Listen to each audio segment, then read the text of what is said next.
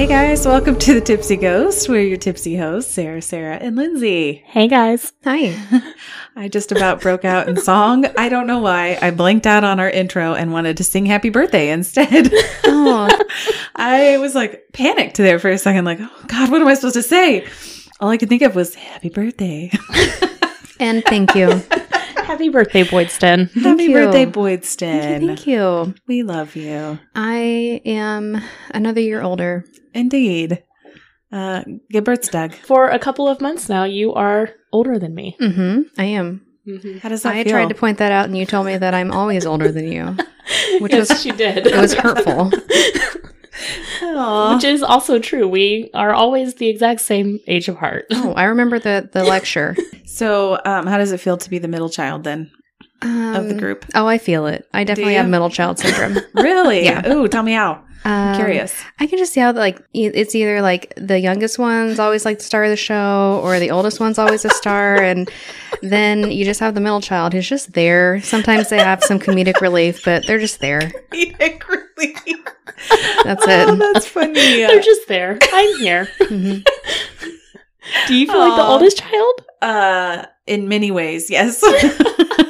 Especially when I'm trying to get up off the ground. Um, if we're sitting down during an investigation, uh, or if we're out investigating and I'm tired at midnight. Yes, those ways I feel very old. I feel like you do kind of lead us to on investigations, like the public ones. Like you're the one talking with all the other people, and I definitely do that. I've tried to cut back. no, that's not a bad thing. I'm not saying that as a bad thing. I'm just saying like you're the older sibling where you're like, hey, so we're the tipsy ghosts. This is Lindsay and Sarah. it's hard for me to say if I'm like that because I'm older, just because that's how I am. But I Yeah. don't know. Maybe, maybe because I am an elder. I'm the elder, Stop it. the eldest. Oh gosh, I guess that makes me the baby of the group. And yes, it does. It does. I'm I'm trying to like I don't know. I'm not upset about it. I'm the baby in real life. Like I'm the youngest of four, so I've always Yeah. been the youngest child. So I guess we fit our roles then, huh? We do. It is, it is what it is. I've always been the youngest in my friend group because my birthday falls so late. Like I should have been held back, but I wasn't. Hmm. So I've always been the youngest. I don't know. Boydston's telling us a story. What do you want to talk about tonight? Um, the first thing I want to talk about is one of the best gifts I could receive for my birthday. Ooh. I did receive the same gift 14 years ago. Wow. Okay. You're going When way what was this gift? It was a KU men's basketball championship. Oh, I was like 14 years ago. Chuck. I was trying to do the math of how old we were. Jayhawk. I was working in Lawrence at that time, and um, I distinctly remember the just chaos that ensued just from everything after the championship game. It was a lot more chaotic, I feel like, that time than it was this time. Even though there was lots of people down there. I mean, I saw all the pictures. Well, and- it, it had been so long yeah. back then. Yes. that right. Which- Fun was fact- my freshman year of college. Our and it was freshman on year. This young person also went to KU. But I was me. at home during that because I did not want to be in KU during the game. So I was in Okay. Kansas City watching it from my parents' house. I I also watched it from home because it was my birthday and I was home for Oh. to see family. I was working and also pregnant with Ryan at the time. So in full adulthood swing. So anyways, I remember lots of crazy people at, at, at that time, like walking Mhm. around without shoes on, getting in fights constantly. It was just, a, it was crazy. But this time, you know, I'm still friends with a lot of people that work in, in Lawrence. So they were posting all their, their stuff and I think they said like 70,000 people came out and only three people got arrested. That's good. So that's pretty good. Most people were just walking downtown and high fiving everybody. It Sounds was about right. it wasn't bad in the Kansas City hospitals. Um, not like you know when the Chiefs won or yeah, the yeah. Royals or anything like that. But I was wondering how it was in Lawrence, Yeah, I think it was okay. At least good. it was better. Kansas. We have learned how to control our partying. Maybe Lawrence is just far enough away that We just don't hear about it. yeah. So that was a really great thing. And then it's my commuter episode tonight, so I get to tell you guys a story. Tell me a story. So I started on Entertain a, me. started on a high note, and now I have to give a, a, Oh, a warning. Okay. Okay, warnings. Well, thanks for setting us up, Mhm. bringing us up, and then crushing us down. I yeah, like it. it's a warning for talks of suicide. So, as always, um, if this topic is triggering in any way, please just don't go to the next episode. Okay. Um, Good idea. And I mean that with all respect for your mental and emotional health. If you or someone you know struggles with depression or is in crisis, we'll have resources in the description. Yes. So I have a well-known case um, that is it's recently come back into the spotlight when Hulu turned it into a series that just dropped. Yes, It's called The Girl from Plainville I know Mhm. about this. and was just released in March. Uh, so this is the death of Conrad Roy, and I heard about this pretty soon after it happened because it was Mhm. huge in the media. Right. Uh, and then I, it kept popping up on my Google News feed. Then I learned that Hulu turned it into a series. The whole thing's not out yet at this point, but I've watched up until uh, everything that is out right now. Um, I've gone back and watched uh, old documentary. I just feel like this is something that needs to be talked about. So we're going to talk about it. Okay. Okay. On Sunday, July 13th, 2014, 19 year old Conrad Roy III drove his truck to the local Kmart in Fairhaven, Massachusetts. He parked around back and then powered up the gas operated water pump, pump in the back seat. As the fumes built up, he started to have second thoughts and he got out of the truck. He called his girlfriend Michelle Carter, who was 17 at the time, and she would later tell a friend that she told Conrad to get back in the car, and he did. Conrad died from carbon monoxide poisoning. So, Conrad and Michelle, both from different towns in Massachusetts, met in 2012 in Florida, where they were each visiting relatives. And despite only living 35 miles from each other, they only met up in person a small handful of times over the following two years. As with any modern romance, they communicated mostly by phone, text messages being the, the main point. They both had mental health issues. Michelle had an eating disorder from a young age and struggled with depression. Conrad had social anxiety and depression. Court documents state that he allegedly had been physically assaulted by his father and verbally abused by his grandfather. When he was 17, he was hospitalized for an acetaminophen or Tylenol overdose after his parents' divorce.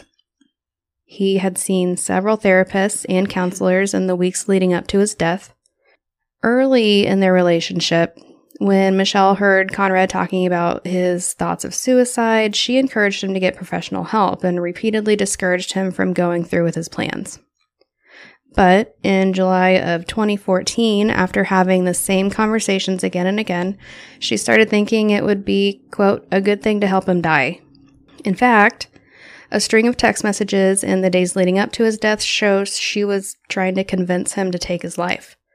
So, according to, court documents, this is her response to Conrad's concerns about leaving the family behind. Says, this is uh, one big quote from Michelle. I think your parents know you're in a really bad place. I'm not saying they want you to do it, but I honestly feel like they can accept it. They know there is nothing they can do. They've tried helping, everyone's tried, but there is a point that comes where there isn't anything anyone can do to save you, not even yourself. And you've hit that point, and I think your parents know you've hit that point. You said your mom saw a suicide thing on your computer and she didn't say anything. I think she knows it's on your mind and she's prepared for it. Everyone will be sad for a while, but they will get over it and move on. They won't be in depression. I won't let that happen. They know how sad you are and they know that you are doing this to be happy, and I think they will understand and accept it. They will always carry you in their hearts. You have to just do it. You have everything you need. There's no way you can fail. Tonight is the night. It's now or never. Beg to disagree that his parents will get over it. They still have not. Yeah. Right. No, you Um, don't. Here is another text exchange. Conrad, how was your day? Michelle, when are you doing it? Conrad, Jeez. ended up going to work for a little bit and then just looked stuff up. Michelle, when are you going to do it? Stop ignoring the question. And another where Michelle is questioning whether the portable generator will emit enough carbon monoxide to kill him. Jeez. Conrad, it emits more than cars. Michelle, are you positive? Later on, Michelle suggests a backup plan. She says, You could take that in your truck and take some Benadryl just in case. Conrad, yeah, I'm going to fall asleep and peacefully die. Michelle, yeah, that's the best way. We're going to role play. Oh, okay. That's what I gave you. You're gonna be Oh, that I got papers. you're gonna be in black. Uh, okay. You're Conrad. Oh boy. So Sarah and I are gonna go through. Um, we're highlighting some of the text between Michelle and Conrad the day he died. I feel left out, but that's okay. You know she likes to act. She does. Here we go. So I'm Michelle. She's Conrad. You can't think about it. You just have to do it. You said you were gonna do it. Like I don't get why you aren't. I don't get it either. IDK. So I guess you aren't gonna do it then. All that for nothing. I'm just confused. Like you were so ready and determined. I am gonna eventually. I really don't know what I'm waiting for, but I have everything lined up. No, you're not, Conrad. Last night was it. You keep pushing it off and you say you'll do it, but you never do. It's always going to be that way if you don't take action. You're just making it harder on yourself by pushing it off. You just have to do it. Do you want to do it now? Is it too late? IDK, it's already light outside. I'm not gonna go back to sleep. Love you. I'll text you tomorrow. No, it's probably the best time now because everyone's sleeping. Just go somewhere in your truck and no one's really out right now because it's an awkward time. If you don't do it now, you're never going to do it. And you can say you'll do it tomorrow, but you probably won't. Are you going to do it today? Yes. Like in the daytime? Should I? Yeah, it's less suspicious. You won't think about it as much and you'll get it over with instead of waiting until the night. Yeah, then I will. Like where? Like I could go to any enclosed area. Go in your trunk truck and drive in a s- Parking. It says sparkling lot, but it's parking lot. I I didn't I wasn't prepared for that. Sparkling lot. It's not funny, It just rained. It's sparkling. Yes, a parking lot Sparking. Okay. somewhere to it. park or something. Do it now, like early. Didn't we say that uh, this was suspicious? No, I think night is more suspicious. A kid sitting in his car, turn on the radio and do it. It won't be suspicious and it won't take long. You're so hesitant because you keep overthinking it and pushing it off. You just need to do it, Conrad. The more you push it off, the more it will eat at you. You're ready and prepared. All you have to do is turn the generator on and you will be free and happy. No more pushing it off. No more waiting. You're right. If you want it as bad as you say you do, it's the time to do it today. Yep, no more waiting. Okay, I'm serious. Like, you can't even wait till tonight. You have to do it when you get back from your walk. I'm overthinking. I thought you wanted to do, to do this. The time is right and you're ready. You just need to do it. You can't keep living this way. You just need to do it like you did last time and not think about it and just do it, babe. You can't keep doing this every day. I do want to, but like I'm freaking out for my family, I guess. I don't know. Conrad, I told you I'll take care of them. Everyone will take care of them to make sure they won't be alone and people will help get them through it. We talked about this. They will be okay and accept it. People who commit suicide don't think this much, they just do it. I know, I know. LOL. Thinking just drives me more crazy. Exactly. You just need to do it, Conrad, or I'm going to get you help. You can't keep doing this every day. Okay, I'm gonna do it today. Do you promise? I promise, babe. When you get back from the beach, you got to do it. You're ready. You're determined. It's the best time. Okay, I will. You're fine. It's going to be okay. You just got to do it, babe. You can't think about it. Okay, okay, I got this. Yes, you do. I believe in you. Did you delete the messages? Yes, but you're gonna keep messaging me? I will until you turn on the generator. So Ooh, I felt icky reading all that. it feels Yeah. very icky. It feels icky listening to it. I know why you picked me. It's because my voice is lower than Lindsay's. Is that why? I beg to differ. okay. It's a competition now. um, yes, that was horrifying, and she's extremely adamant in there, and that is that is fucked up. There's no other way to say it. yeah. So Conrad takes his life, and police find him fairly soon after. The police on scene took his phone as evidence for whatever reason, and that turns out to be the key to the case. Once they downloaded his phone's contents, they found all of the deleted text exchanges between the two. So it's quickly recognized that Michelle played some kind of a role in this, but it just wasn't clear to what extent she should be held accountable, if Mhm. even at all. Mm-hmm. So they get a warrant for Michelle's phone, and upon searching it, they found a particular text she sent to a friend after Conrad's death that was pretty incriminating. It says, His death is my fault. Like, honestly, I could have stopped him. I was on the phone with him, and he got out of the car because it was working, and he got scared, and I effing told him to get back in. Because I knew he would do it all over again the next day, and I couldn't have him live the way he was living anymore. I couldn't do it. I wouldn't let him. So she's basically saying that at one point Conrad got out of the car and he called her and that was the conversation that that they had. She is admitting that she told him to get back in. Yeah. And there are court documents where they say you basically heard him take his last breath, like he was gurgling, you heard him die. Mm. So she was with him the whole time. Yeah. Like she the was on the phone with him. Yep. Still? Yeah. Okay. So the same friend also testified that Michelle was afraid she would be held responsible for Conrad's death if the police ever found her conversations with Conrad, which turned out to be a very valid concern. So they did. Michelle was brought in for charges of involuntary manslaughter for wantonly and recklessly assisting the suicide. She waived the right to a jury trial, so the case was heard and decided solely by a judge. And like I said earlier, this case got a lot of attention from not only the media, but also those familiar with the law and the judicial system. It was set up to be one of those uh, landmark cases, Hmm. was, was everybody's thought. And the circumstances around the case were very unique. The defense argued that Michelle's text should be protected under the First Amendment and that the text history showed that Conrad had been contemplating suicide even without Michelle's input. So, way from before, he was talking like that. Well, can we just agree that nothing really is safe on the internet or on your phone? Like people are always monitoring it. Mm-hmm. I, I don't get the claiming First Amendment privacy to your phone. Right. Essentially, their argument was it was ultimately his choice and his actions that caused his own death. Mm. They also had a doctor testify about the effects of Celexa, which was Conrad's antidepressant. Uh, Celexa carries a black box warning in the United States stating, stating that it may increase suicidal thinking and behavior in those under the age of 24.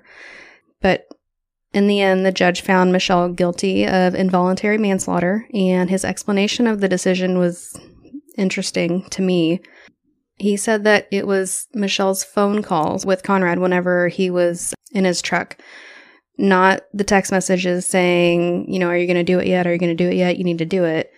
Uh, that caused him to go through with with uh, killing himself. He said that he found that Conrad had broken the chain of causation towards his suicide Mhm. when he exited the truck, and that it was Michelle, um, her wanton and reckless encouragement to then return to the truck that caused his death. So basically, it was on him up until he changed his mind, and then once Michelle coaxed him back into the truck and listened to him die, it was on her. yeah. So this case was sent to the Massachusetts Supreme Court, who ruled that Michelle acted with criminal intent when she encouraged Conrad back into the toxic environment. So the original ruling was upheld.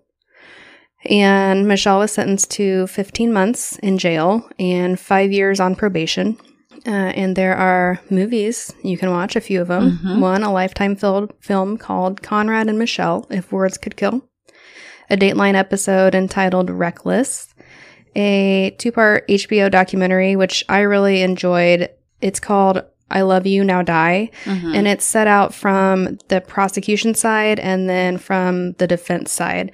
And you get to kind of, it's not like it's a one sided episode. It leaves you wondering, like, well, what, what is the right thing? Who really is right. at fault here? Wait, before you move on, that just triggered a memory in my head. I was scrolling through Instagram and somebody posted like a let's do a remake of I Love You Now Die called I Love You Now Change Your Eyebrows. Because her eyebrows are they're intense. Oh, in the movie or in oh, real life? In real life. Yeah. they are. I mean it's fine. Everybody's entitled to how they want to Everyone's Every- entitled to their eyebrows. eyebrows, but They are. but we're gonna make fun of her because she's a turd. And then finally, as I mentioned earlier, Hulu just released a series that it's not, uh, it doesn't have the actual footage. It's a dramatization of Mhm. the case. And it's called The Girl from Plainville. She looks just like her too. Is that the one that there's an actress playing her? Oh, yes. Fanny. Yeah. Yes, there is Mhm. an actress playing her. Well, I, I was making sure in my head it wasn't the documentary, but when you said it was, I haven't seen that one yet. But Yeah. So she's out now. Yeah. She, she's out. She served 12 months of her 15 month sentence for good behavior. Of course. Um, and she is currently on probation. I hope that all of these documentaries and shows and all this stuff that are being made about her, like she's not getting the profits of it. She cannot profit on her story until August of 2022. Oh, okay, good. Good job, Hulu, getting it out fast. So hopefully Mhm. they won't, she won't make anything either out on that after. I don't know. I assume that you know know, that works. in co- it covers like if she wanted to do a memoir or like a tell-all, something like that. Man, all right. How do you guys feel about her? I mean, I feel like that's a tricky question because, like you said, you can kind of see. I I don't want to say this in a bad way, but you can kind of see why she's frustrated if there's somebody that is extremely depressed and suicidal. And that sounds insensitive, and I don't mean for it to at all. But if you're hearing that over and over and over, um, Yeah. I, I guess I could. I don't agree with it, but I can see why she's saying to other people that I'm sick of hearing him say that. Okay, I don't agree with it. Let me just be clear. Right. But yeah, I just can't imagine that anybody would actually go through with saying those things. Like anybody in their right mind. It's almost like psychopathic behavior. Like who would tell somebody to get back in? Sure.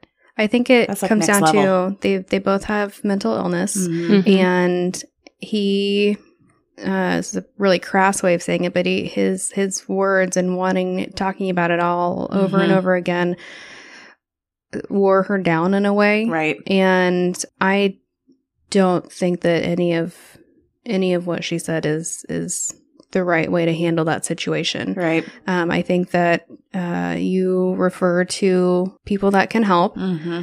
and you do your best to support. And I don't feel like supporting is telling somebody to kill themselves. Right there. That's Yeah. next level. That took it to I think at some point it it went down the wrong path and it just spiraled. yeah. Mhm. Anything you Mental health add? professional, what do you say? Um, I think this case just disturbs me because, you know, research shows time and time again the people who actually kill themselves are the people who don't tell anyone. Like, if you tell someone, chances are you have a chance of being saved. And I Mhm. think he was reaching out for help Right. from girlfriend who he was obviously close with. I don't think he would have killed himself if she had been supportive and, you know, had said the right things or had gotten him help or what. I think it was a cry for help from him Mhm. and she you know convinced him to do it and he's lost and he's trusting her and thinking well maybe she's right maybe this is the only way for me to be happy Mhm. it's very sad Yeah. It's incredibly sad, yeah. very very sad for his family for his friends um that she was essentially just like feeding him lies Well, she was. And so, what I didn't get into is speculation about why she might have done it. And the main speculation is, and what the, the prosecution tried to get across, is that she wanted the attention from it. So, Mm. she wanted to be the hero. She wanted to make his family feel better. She wanted attention from her own friends because Oh, she wasn't getting attention from her friends. Yeah. She um, put on a like she'd be the sad girlfriend left behind and get the attention. She put on a like it was a homers for Conrad or some kind of like a baseball Yeah, tournament fundraiser Mhm. and she had it in Plainville which is 35 miles from his hometown and so she had it there allegedly so that her friends and everybody could be there to support it wasn't actually in his memory so that his family could be there and and Yeah. get anything Yeah. from it so Hmm. she was looking for a way to profit essentially from his death yes in the Not- form of attention. right not Yeah. necessarily financial Yeah. but yeah attention she wanted the pity Ugh, all of that that's extreme. Well, you were right. You did just knock us down about 10 notches, maybe I'm more. sorry. it's okay, man. Like you said, these things need to be talked about, and it's an extremely important topic in this day and age, especially when it comes to teens and communications through text and social media and social pressures and all that. So, definitely good job. So, kind of like what we said earlier in the episode, if you guys are having, if you're listening to this, if you're having any depression, any thoughts of harming yourself, harming someone else, you can always call 911. Um, that is the safest bet. You can also always call the suicide hotline that is available 24 7 at 1 800 273 8255. And there will be counselors like myself who will be there to talk to you and get you the help that you need. if somebody comes to you saying hey i don't i don't feel really good about myself i am thinking about doing things what should they do they should call 911 as well. Or even better, go sit with your friend, go be with your friend and until they either feel safe or until you can get them somewhere safe. Good advice. All right, that's all we got for you guys today. Thanks so much for tuning in this week to our commuter episode. You can always find us at thetipsyghost.com and find our socials linked from there or send us an email at thetipsyghost at gmail.com. please give us a five star rating and a great review anywhere you listen to podcasts we really appreciate it and it really does help All right, guys, we will catch you next week. Thanks so much. okay bye Bye.